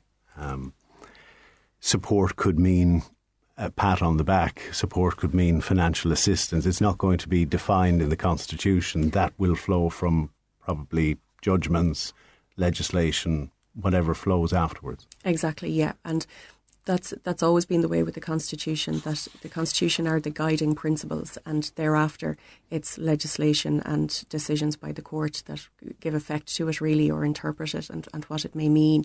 Um, but I suppose what it does is it, it opens the door to possibilities for people who are giving care in the home who, who may need more support and the government are kind of given a commitment that they're going to strive to support that. So again, the, the, wording of that would be determined mm. probably elsewhere than um, than in this, you know, referendum. But again, it's just the importance of people knowing what it is they're being asked to vote on and to make an informed decision as to whether they wish to vote yes or no um, for each one. On the other hand, could it be argued the Constitution as it stands hasn't been a barrier to carers receiving supports? Men can receive carers allowance, men can receive respite care grant, or it's called something else these days. Um, could that be the case that that's made by uh, the no side? Absolutely, absolutely, yeah. Um, I think probably what you're going to have more so is advocating for the, the deletion of the um, the article in, in, regards to the women's place in the home, because I know there are people who feel very strongly mm. that that that particular article has never been successfully relied upon in the courts in terms of providing economic advantages to women who decide to stay at home and, and mind children or mind whoever it is. Um, and so I think the options were to either make it gender neutral or, or try and go down a different road. And so it's it's very, I suppose it's probably topical that you know there are people giving care at home who maybe don't, for whatever reason, don't receive um, certain supports. So it's it's probably more important for them to have a yes vote that it now opens the door. On the housekeeping, then, this is simple majority vote. Yes, absolutely. Yeah, um, and they um, every constitutional vote it's it's put to the, the electoral because um, we the people, um, as it says in the preamble, um, give the, the state the, the authority to, to do this, and it can only be changed. So yeah, absolutely, um, majority vote.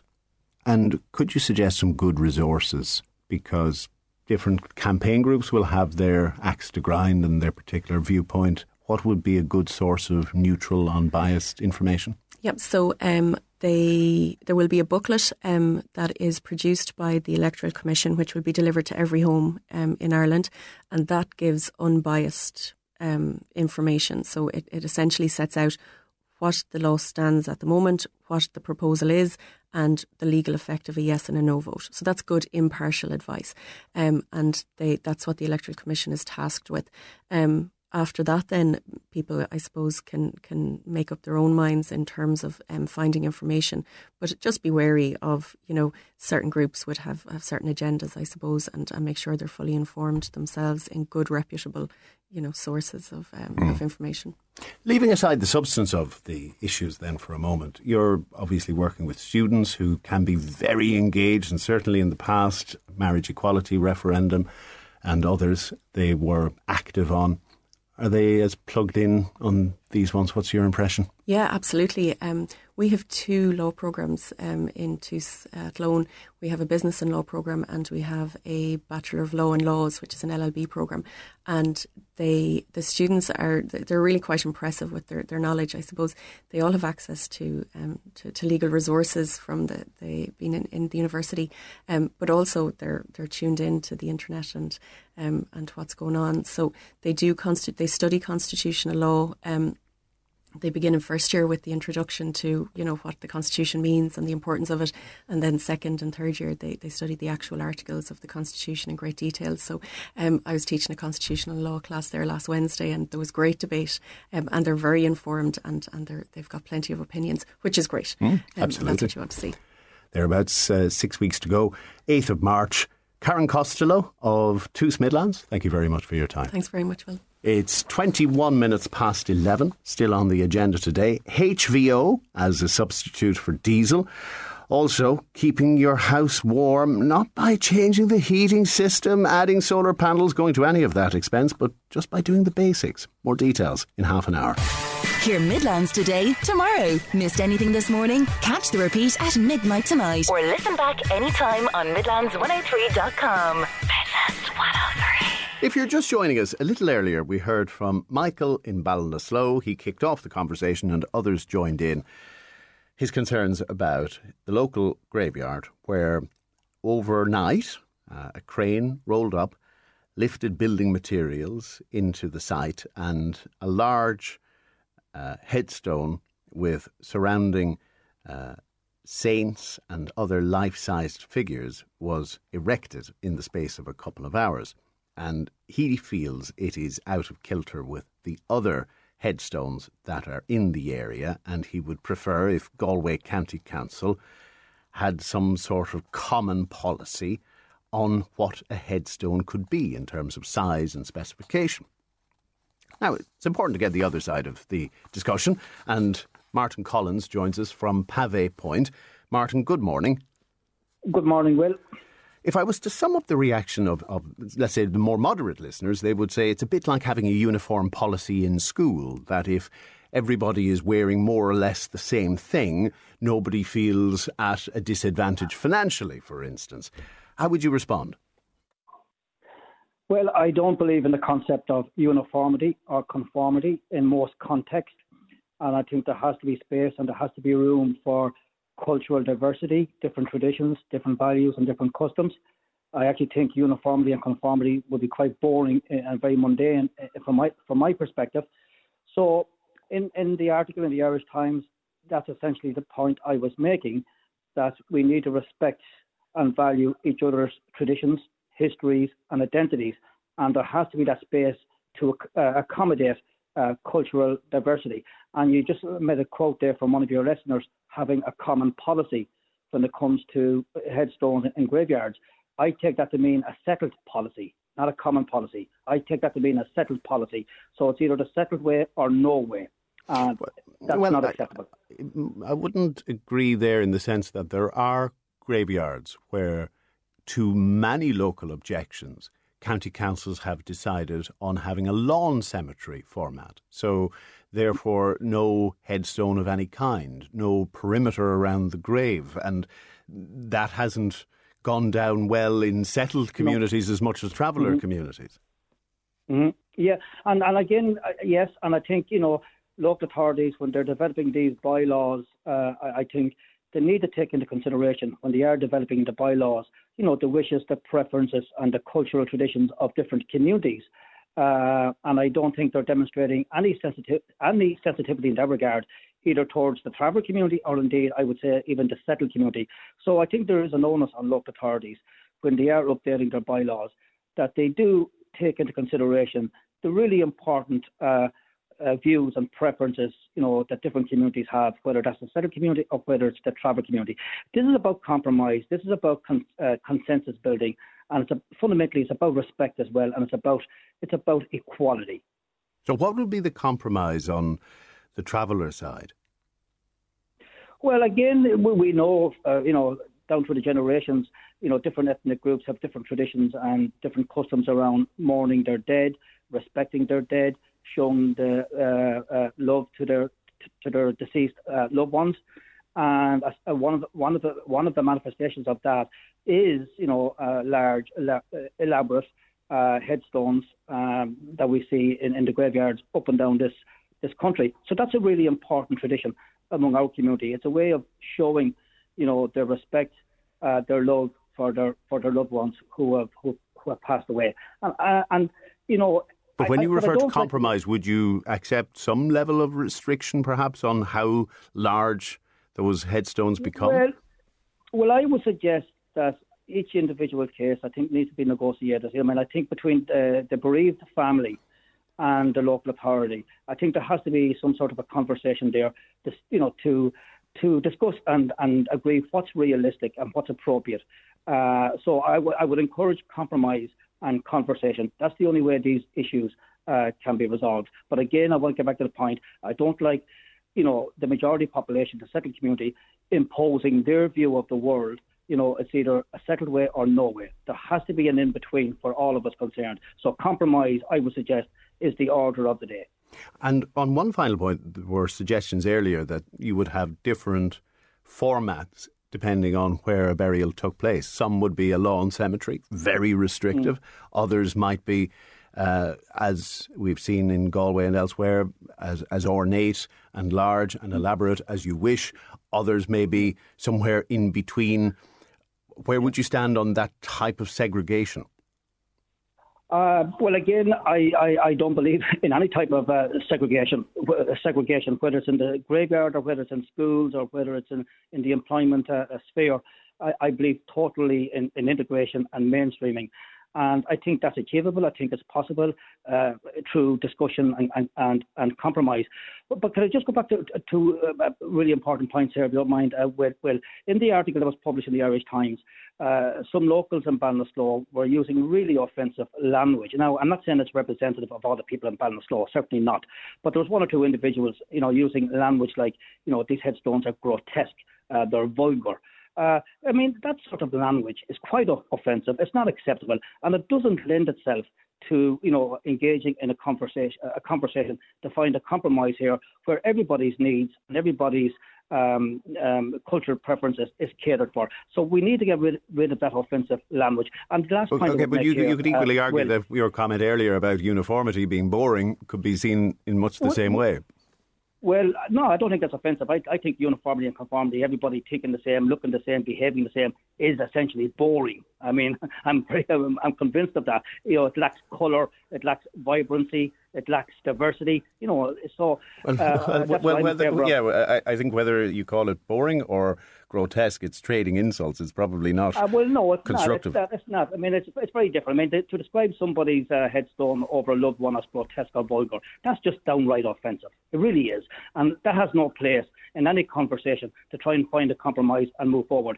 And then the last point I would make here, Will, and I said this in the article as well. I mean, you know, uh, Irish people throughout history, in terms of you know um, burying their, their their loved ones, uh, were always very elaborate. I mean, all you have to do is look at the cemetery in Glasnevin. All you have to do is look at Newgrange and other, and other burial sites right across the island, which were, you know, huge monuments devoted to the to the to the, the, the deceased. Now, so this was actually a trace. It was actually a custom in Irish history, in Irish identity, not just in traveller identity. Martin, I'm grateful for you bringing us the other side of the argument. Thank you for taking the call. You're welcome. Thank you. Martin Collins of Pavee Point. It's coming up on uh, 25 to 11, sorry, 25 to 12. HVO and biofuels in general. How do they work? Do you need modifications to your engine, for instance? How do they compare cost wise? Do they compare favourably in range? And perhaps the biggest persuader will be emissions. Details next. Midlands Today with Will Faulkner. Get exclusive content now on the Midlands 103 smartphone app. Midlands 103.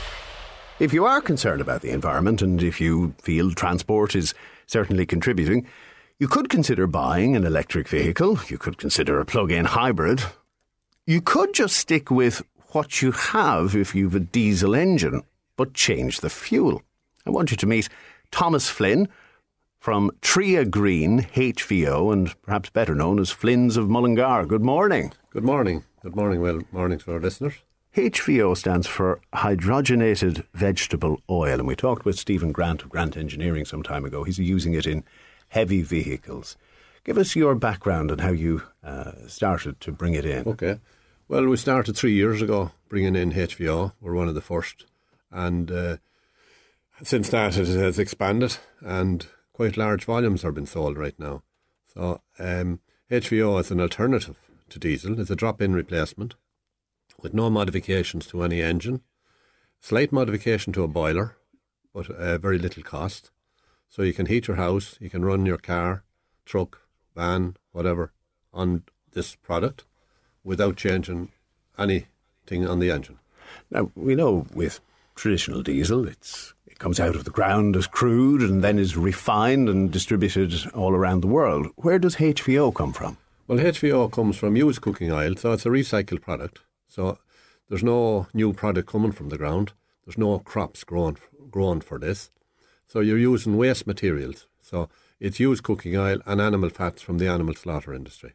So it's all from waste. And from what part of the world does it come from? Well, it's, some of it's coming from Ireland. Uh, the cooking oil is collected here in Ireland, and also there's uh, the animal fats from the slaughter industry is coming. It's been supplied from Ireland here also. So the materials are coming from locally. And the result at the tailpipe, how does it differ from diesel? Well, you get now a ninety percent, 90 92 percent reduction in emissions, and that is carbon emissions, and that's massive. You're getting eighty five percent reduction in particulate matter, and also uh, NOx emissions by roughly 30%. And when you're driving, do you detect any difference? Does the car perform the same? The car, absolutely the same. I, I'm running my own car in it now for the last three years, and no difference whatsoever in performance. In actually, people are telling me they're getting more miles per gallon on it, so it's actually performed better. There's no odours from the tailpipe. I was going to ask because I remember there was a perception and perhaps earlier variants of the technology 20 years ago where you smelled like a chip shop going around. Yeah. Okay. No, there's absolutely no odours from this. It's completely odourless, and this is a big benefit. Like if you, we've supplied it to boats on the Shannon last year on a trial, And if you're out on a boat in the Shannon, the last thing you want to smell is the smell of diesel. Mm. So this is a real win-win in that situation. And the same with buses. And also the particulate matter, which is the black smuts that come from a diesel engine. They're not. There's no none of that from this. There's no smoke. Yeah, and I know it's often a pain trying to burn out the uh, particulate filter when it clogs up, as it inevitably does. So let's talk about the economics, and we'll come on to the tax in a moment. But how does the price of HVO compare with regular diesel? Well, for uh, for a car or truck or that sort of thing, you're talking roughly twelve to fifteen cents a litre dearer. Right. So, so, but you know that's not the only situation. If you take a litre of diesel emits 3.3 kilograms of carbon. And the, the, this is less than 0.4 of carbon. So you're saving, for every litre, you're saving roughly 3 kilograms of carbon, which is massive, you know. But let's talk about the tax component Okay. because regular diesel attracts excise duty. Uh, there's a carbon tax on it. Uh, there's VAT, obviously. Yeah. So a substantial portion of what you pay at the pump is going to the exchequer. With HVO, where does the tax come in? Well, with diesel, there's roughly 65% of the price of your diesel you pay is is tax. Now, uh, the only difference in taxation between diesel and HVO is the carbon tax, which has not been charged now on HVO. So that's the only difference. And So the VAT applies and the excise applies. the VAT and the excise exact same as fossil diesel. Yes. Now, I'm not sure of the rules at EU level, and I know there are restrictions on what the government can do, but potentially there could be a tax solution that would bring it down to a level akin to regular diesel. Uh, absolutely, yeah. Uh, there could be that could be done in any budget or any measure to reduce the taxation on HVO to promote clean driving. Uh, there's a huge park of cars out there, diesel vehicles. They are going to serve out their lifetime, ideally, and trucks. And uh, this is the only fuel at the moment available to reduce the carbon emissions, and this can be done today. It, you don't have to wait to change your car. You don't have to spend anything else, else other than change your fuel. Now, I mentioned one early adopter being Grant Engineering, and others are coming along, but are you seeing ordinary private motorists embrace the fuel, or is it just the corporate sector? Yes, as as the, the knowledge gets out there and people know of it, people are willing to change. And we have a pump on our forecourt at the moment in the Downs Mullingar with HVO on it, and people are coming in to fill up HVO. They're, they're willing to change, and they don't. It the electric vehicle doesn't suit everybody. People doing long distance, so people are changing to HVO voluntary and paying the extra just to do the right thing. I haven't tried it yet. I'm looking forward to. You're welcome to. I'm always curious how it will perform, and indeed, anybody who has tried it, and if they want to give us their own anecdotal evidence of more miles per gallon, Yeah. that features into the price as well. Tell us about this uh, energy park you've created. Yeah, well, I suppose uh, in the Downs we have uh, we've permission for a, an anaerobic digester, which is going to be built in the next couple of years. I got that back in 2012. Struggled in many ways to get this thing up and running. Lots of difficulties, lots of hurdles. We've also permission for a solar farm there. We have now the HVO. Uh, we've up to a million litres of HVO in stock on the site. And ideally, I want to move to an all renewable service area. So we're also looking at the potential for putting in car charging points also on the site. So my idea is to get completely renewable site. And how long into the future do you see all of this maturing? Well, as soon as the anaerobic digester is built, we'll have um, renewable gas on the site as well, which is uh, useful for transport, and it's another option. So I'd say over the next maybe five, hmm. it's probably in the next five years. Hopefully, in the next five years, we'll get all. And more jobs as a result. Yeah. Thomas, pleasure meeting you. Thank you very much for joining us on the programme. Thank you very much, Will. That's Thomas Flynn of Tria Green HVO. The home of the Midlands Today Show. Right here. Let's turn it up. Monday to Friday from 9 When it comes to heating your home, we can talk about boilers and we can talk about solar panels and indeed all of these new technologies as well, infrared heating and it, it really boggles the mind, the technology, but sometimes you just have to look at the basics. And are you keeping the heat you've already generated in or is it escaping? We looked at doors and windows last week. Let's talk insulation today with Brendan O'Carroll of Premier Insulations in Birr. Morning, Brendan. Morning, uh, Will.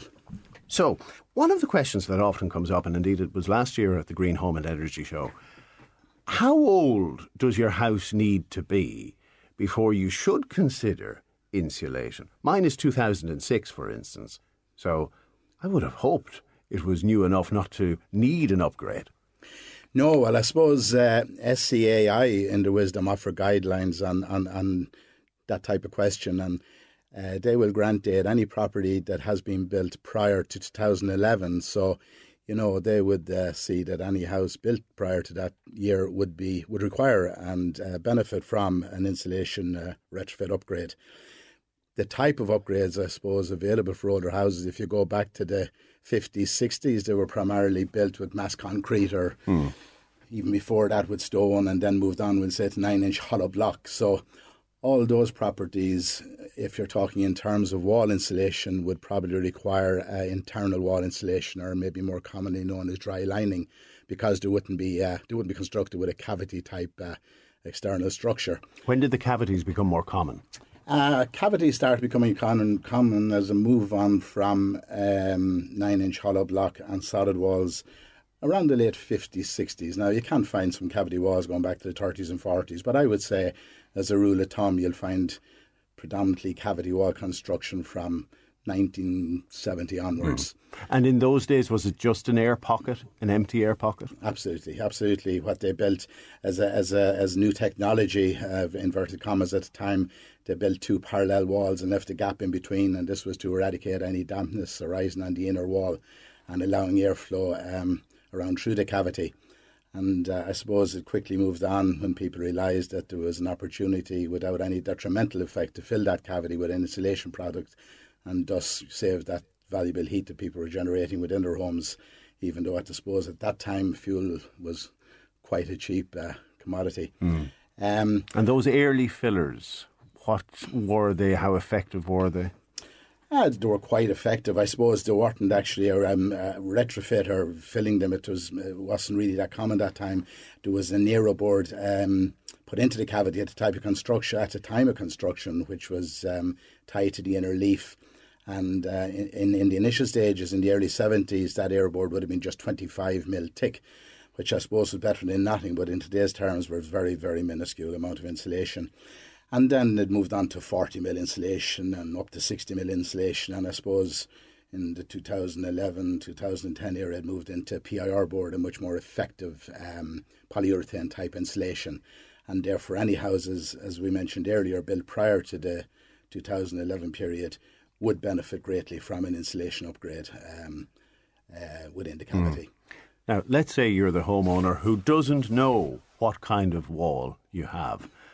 How do you, as somebody coming in to assess it, figure out?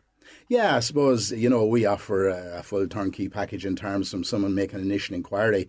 We have a team of surveyors on the road who will call to survey the property and to uh, establish that very fact as to the, the type of construction um, and the era the house was built and the type of construction it was it was it, it is built from and uh, the most suitable uh, remedial upgrade to, to, to, undertake on that particular property.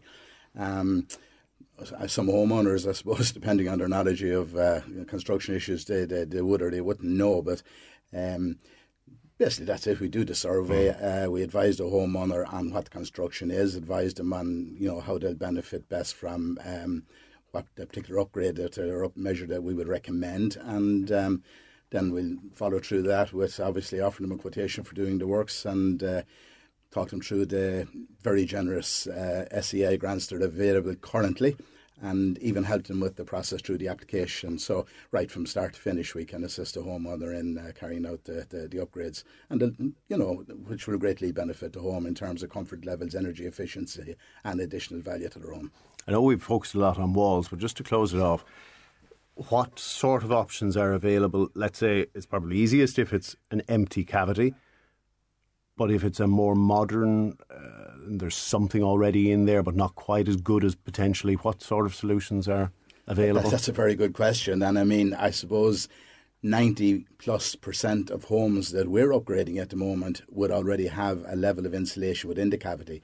You know, the majority would have been built in the 80s, 90s, 90s, mm. right up to 2010. And all those would have anywhere from sort of 25 mil polystyrene up to 60 mil polystyrene within the cavity. And we literally just top up the residual cavity that's there and because the material you know is of a better thermal value than what's in there already um, as polystyrene you know, you can get uh, improvements of up to 150, 200% in the thermal efficiency of the wall.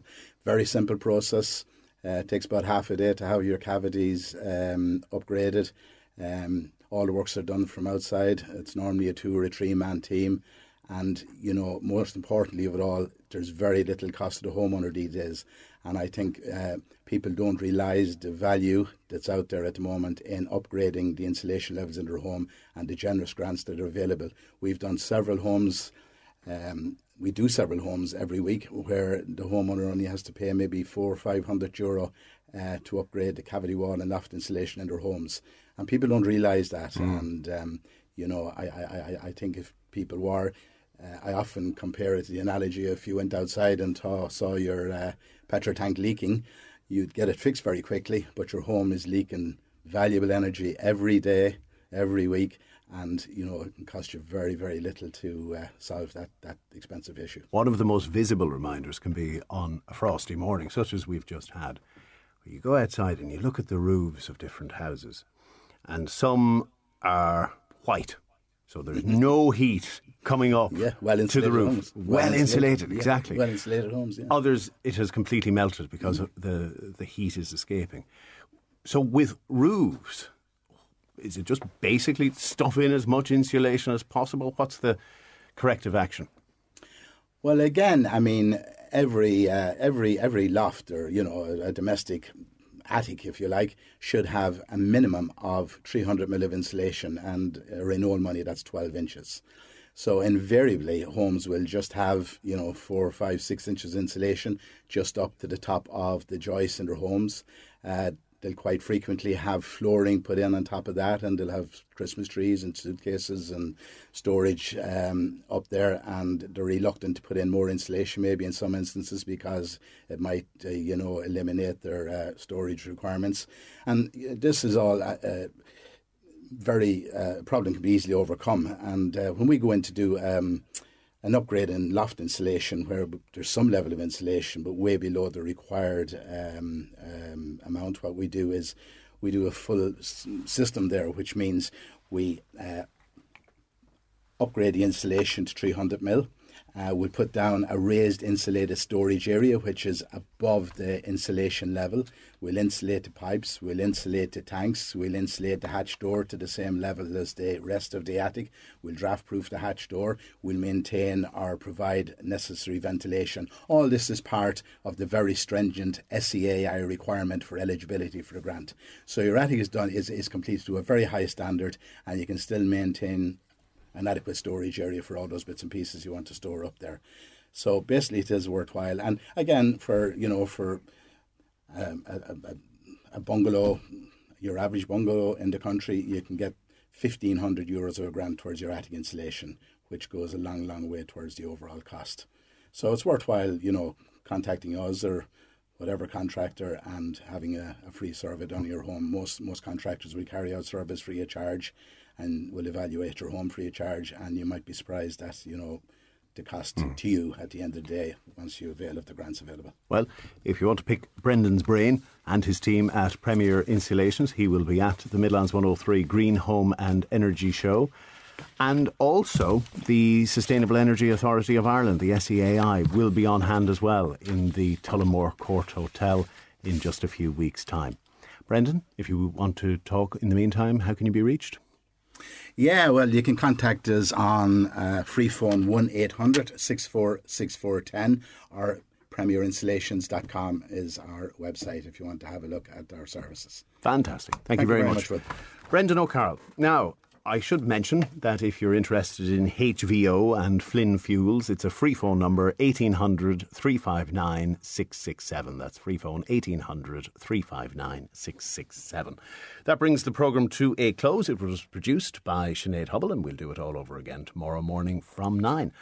Have a great day. Car James on the way with the afternoon show. I'll talk to you soon. Bye bye.